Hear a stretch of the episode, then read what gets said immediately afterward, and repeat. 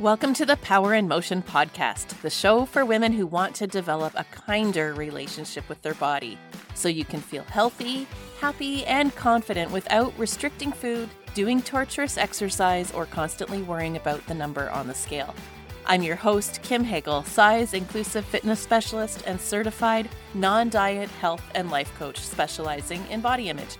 This podcast is here to provide weight neutral, health at every size aligned information and coaching on sustainable habits and mindset shifts so you can feel your very best in the body you have right now. Let's lace up our runners and go for a walk while we chat. Hey, friends, and welcome back. On today's episode, we're kicking off our series breaking down the 10 principles of joyful movement. You can find all 10 on my website at the link in the show notes. And for the next 10 episodes, we're going to be exploring them one principle at a time. This week, principle number one rejecting diet mentality. This topic is a big one. Leave it to me to go right to the jugular on episode three of my podcast. But in all seriousness, this is kind of everything, in my opinion. This principle is the backbone to my whole mission of helping women break free from diet culture and experience joyful movement, peace with food, and confidence in the body they have. Now, I might throw out some concepts today that are new for you, might challenge your thinking, and might even trigger some emotions. I'm going to suggest that you download this episode and listen to it a couple of times, percolate on it, and just keep an open mind towards any ideas that might be new for you. Also, I want to start this episode by acknowledging my thin privilege. And by that, I mean that while my body might not look like the stereotypical personal trainers, I do live in a straight size body. Thin privilege usually refers to people up to about size 14 in women's sizes. For instance, we're able to shop at any store, and the world is accessible and accepting to us from a size perspective. I admit that I do not have the lived experience of being in a large body, so my perspective is shaped by my own lived experience. I am health at every size informed and sensitive to the fat phobia and weight stigma in our society, and I make every attempt to bring that sensitivity to my podcast. But I welcome feedback, comments, and insights from all listeners, but especially regarding my thin privilege perspective. So, moving on. At my little gym, when I first meet with women, they always come in for a consultation first, a goal setting appointment where they talk about what they want to get out of working with me. And 90% of the time, they'll say weight loss. Even though I'm well known for being a health at every size, non diet personal trainer, this is still hands down the number one goal initially of the women I see.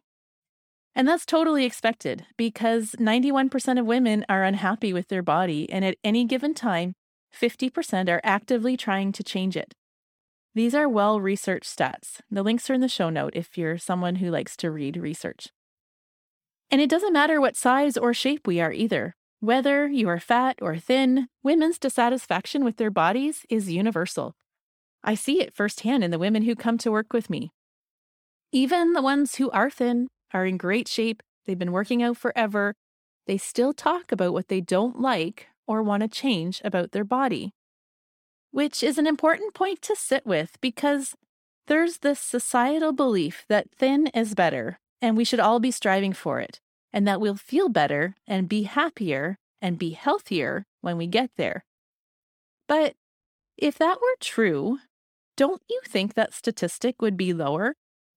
Like, of all the people who have lost weight or are naturally thin out there, how is it that 91% of women are still unhappy with their body? When women come to me with weight loss goals and they talk about losing weight in the past, they'll often say, But I did feel better when I was thinner. I was happier. And I always challenge that and say, Were you really? Like, really, really? And if so, then why are you not still there? I know even for myself. I shared with you in episode one that when I lost lots of weight at the start of my career, I did feel better in lots of ways. But the obsession over maintaining my body was not fun. I was not happier. If thinness equated to happiness, then everyone who is thin should be happy with their body. And we know that's simply not true.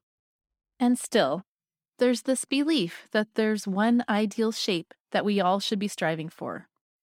This mentality that thin equals healthy, and that if you're not thin, then you should at least be trying to be. And there's also this fear of gaining weight and this shame and stigma around fatness. That's all diet culture. I'm not sure if diet culture is a new term to you. It was new to me up until about a year ago. I had no idea what it was, but it influenced my entire life up until that point. Diet culture is a system of beliefs that worships thinness and equates it to health and moral virtue, which means you can spend your whole life thinking you're irreparably broken just because you don't look like the impossibly thin ideal. The origin of diet culture is strongly rooted in patriarchy and racism. We're not going to get into that today, but you better believe that we will in the future. Now, it's kind of interesting because most of the women I meet and work with don't identify as dieters. I didn't either for most of my wellness career. Dieting is kind of considered a bad word these days. Everybody knows that dieting doesn't work. So now we call it a lifestyle change or a program. But let's just be clear if you are restricting or avoiding food groups, or measuring portions, or exchanging exercise calories for food calories in any way, or using exercise as a way to change your body size, it's dieting. Any attempt to control our body size through restrictive behavior is dieting. So, when I say that the first principle to embracing joyful movement is to reject the diet mindset, this is what I'm talking about. I'm saying to reject the concept that exercise is a way to earn food or make up for eating, quote, bad foods. To reject using exercise as a way to change or control the size and shape of your body. To reject participating in challenges, programs, or workouts that feel like torture because you think you have to be chasing the thin ideal, even if every fiber of your being detests the journey. So, right now, you're either relieved and thinking, finally, this is exactly what I've been looking for my whole life. Or more likely, you're going, like, what the hell? I have no idea what to do with this right now. And it's cool. I got you. I totally understand the confusion because I've been there. So just stay with me here for a minute while I unpack some facts as to exactly how diet culture and chasing thinness through exercise actually sets us back even more. First up, you need to know that dieting doesn't work. And actually, let me just rephrase that. Attempting to lose weight through any sort of restrictive eating plan or exercise regime doesn't work in the long term. Yes, people lose weight all the time, but it is a hard, cold fact that 95% of weight loss attempts fail within one to five years. 95% of people will put the weight back on, and then some, within that length of time. Think about yourself or anyone you know in your life who has lost weight. I'm going to venture a guess that the vast majority have not kept the weight off. It happened to me too. And guys, this is not because you failed at the program or didn't have enough willpower or gave up or whatever. It's simply because we all have a set point and the body cannot live in a restricted state forever. The fact is, it isn't the person who failed at losing weight, it's the diet itself that failed. And here's another one every time we lose and gain weight back, we put our health at risk. Ironic because the main reason we cite for wanting to lose weight is to be healthy. Not only does weight cycling screw with our metabolic system, making it harder and harder to maintain our weight or lose it the next time, but we're actually putting ourselves at risk for the exact conditions we're trying to prevent. Heart disease, diabetes, muscle loss, fatty liver, these are all results of weight cycling. And finally, Losing weight isn't even the be all end all to being healthy. It's a widely held myth, even amongst the medical community, that having a high BMI causes chronic health conditions. There's actually tons of evidence to the contrary. In fact, obesity alone isn't a danger to health. High BMI is correlated to many long term health conditions, but it doesn't necessarily cause them. Correlation means the two conditions often exist together. For instance, smoking is correlated with alcoholism. But that doesn't mean that being a smoker will cause you to be an alcoholic. Having a high BMI is correlated with disease, but it doesn't necessarily cause disease. What is much more causative are the lifestyle factors that sometimes, but not always, accompany having a higher BMI, such as inadequate nutrition, lack of physical activity, smoking, drinking, and stress. And guess what? People with a low BMI who have a similar lifestyle actually run the same risk of disease. So being thin in itself isn't a protective factor either. Now, I just rattled off a whole lot of stats and facts there, I encourage you, if you want to go deeper into that topic, to get the book Health at Every Size by Dr. Lindo Bacon. They have taken a very detailed scientific deep dive into that topic. It's good reading. Oh, hey, wait, I got one more thing for you here. And this one has to do with motivation. Motivation is the biggest struggle I hear from women every single day. So much so that I created a free guide all about it, which you can download in the show notes. But here's one key point that will really blow your mind about motivation. Science has actually proven that weight loss or body goals are anti motivating.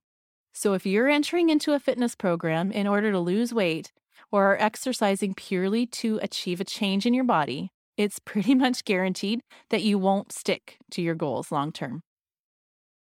Okay, so if dieting and weight loss attempts don't work, and being thin isn't the key to health, and if working out to lose weight is actually a motivation killer, then why is every trainer, gym, or program out there promoting weight loss? Diet culture and also fat phobia. I'm going to swear here, guys. Fucking diet culture has got us brainwashed that thin is the only way to be. Fat equals bad, lazy, unhealthy. We have so much judgment and stigma towards fatness. This is fat phobia. And you'll notice I use the term fat or large bodied rather than overweight or obese. This is because I'm attempting to neutralize the words, to destigmatize them. Overweight and obese imply that there's one healthy ideal. I believe in health at every size and that all shapes and sizes are neutral. So I just call it what it is. And if you have a reaction to the term fat, I encourage you to explore what might be behind that. Perhaps you have your own internalized fat phobia. All that to say, across the board, we all have so much of our worth tied up in our body image. It's hugely emotional. And the diet and fitness industry, at the end of the day, want to make money. And they know that people, women especially, make purchasing decisions based on emotion. So if they can have us believing that they can finally solve this problem for us, that our lives will be so much better and we'll finally be happy, it's total bullshit. It's a money grab. It doesn't work, but it keeps you hooked and spending money, so they keep doing it. But knowledge is power. So today I armed you with a whole whack of knowledge, and now you get to decide how you want to move forward. let me say this it's totally okay if your mind is still saying, but I want to lose weight. It would be impossible to just get rid of a desire that you've maybe been holding on to your whole life after listening to one podcast. It usually takes quite a bit of mindset work to change a deep seated belief like that one. That's exactly what we cover inside my coaching programs, right? We go deep into goal setting that gets to the feeling you're after, the desire behind the desire to lose weight. It's okay if you're not ready to reject the desire to lose weight. But I'm going to ask you today if you can be ready to reject the diet mentality, especially in regards to how you choose to move your body. Can you start to see how engaging in exercise only as a way to lose weight takes all the joy out of exercise? Let me ask it this way If you weren't concerned about weight loss or burning calories, would you maybe feel free to have a little more fun with movement? Maybe you'd see exercise as a way to care for your body as opposed to a punishment for your body's wrongness. If you're open to that possibility, here's a few tips to help you along. 1. Set goals for yourself that have nothing to do with your body. Rather, decide how you want to feel when you exercise and set goals according to your feelings.